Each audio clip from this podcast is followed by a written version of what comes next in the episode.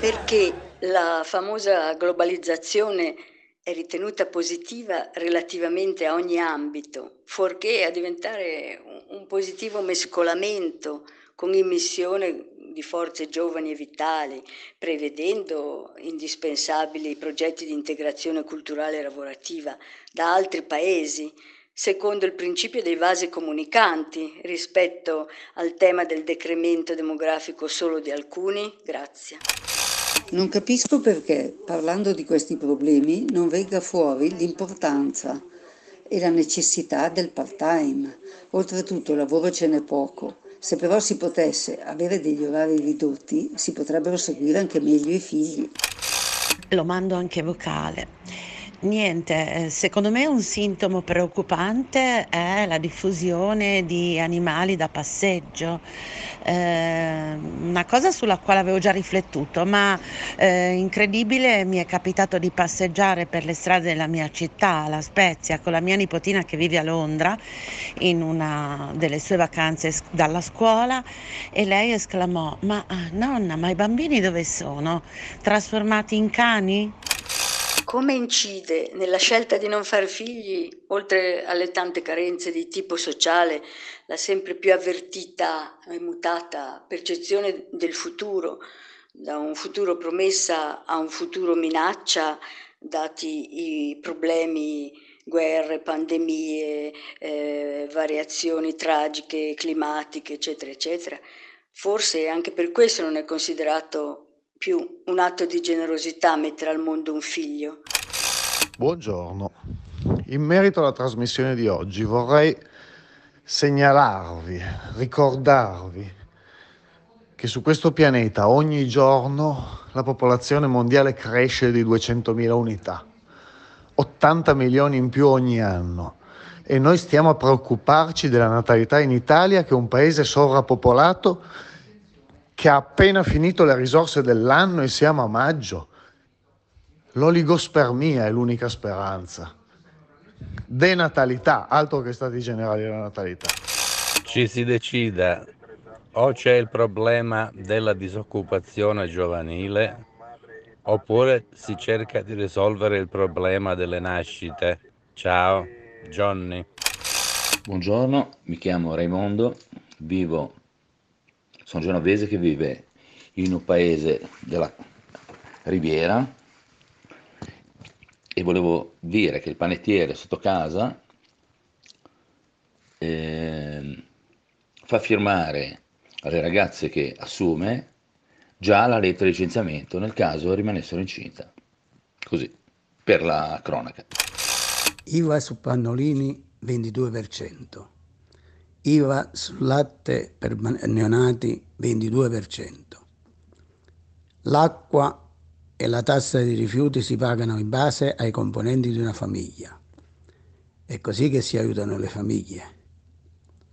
A proposito, gli scapoli hanno uno sconto sulla tassa della spazzatura.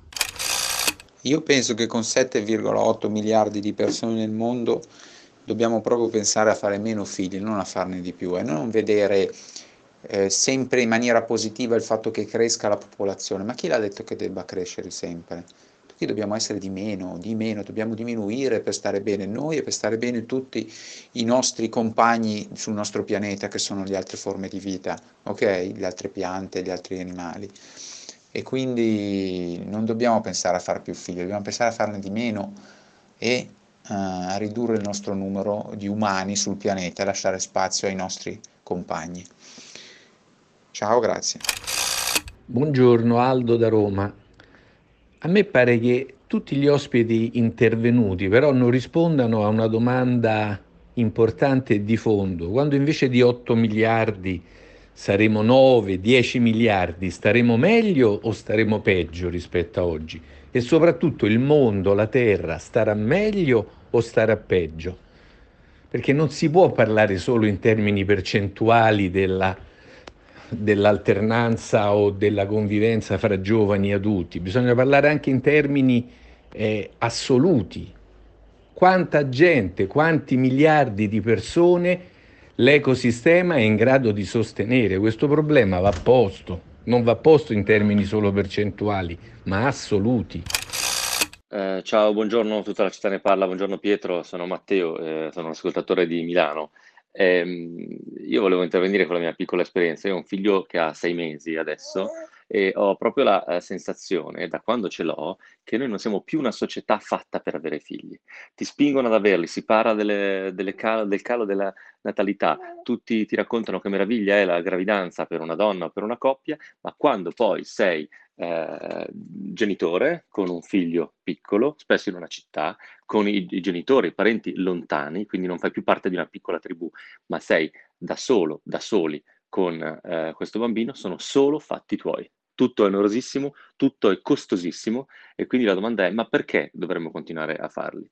Detto da uno che ha, è padre da sei mesi. A proposito del caso delle nascite, volevo dire che non bisogna preoccuparsi del caso delle nascite in un paese singolo, perché si dovrebbe fare il discorso dell'umanità completa.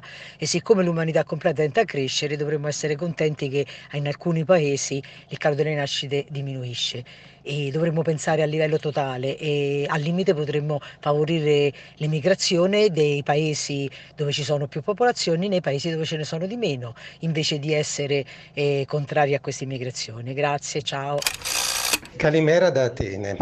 E forse se le categorie che più chiedono questo incremento della natalità a fronte anche di eh, un eh, contrasto dell'arrivo di immigrati in Italia che vanno a sostituire le carenze eh, lavorative eh, del nostro paese in alcuni settori, si impegnassero a mettere in condizione i giovani italiani eh, eh, di creare una famiglia più presto, di avere figli prima, dandogli delle opportunità lavorative, dei salari decenti, non costringendoli a trasferirsi all'estero eh, dove iniziano a creare delle famiglie, la natalità eh, di quei paesi aumenta, nel frattempo grazie anche agli italiani che vivono lì, magari le cose potrebbero andare un po' meglio, invece di essere solo critici di questo fenomeno e del conseguente arrivo eh, degli immigrati, magari le classi dirigenti economiche di questo paese potrebbero mettere in eh, condizioni i giovani di eh, poter procreare prima. Buona giornata, Calimera, Alfredo.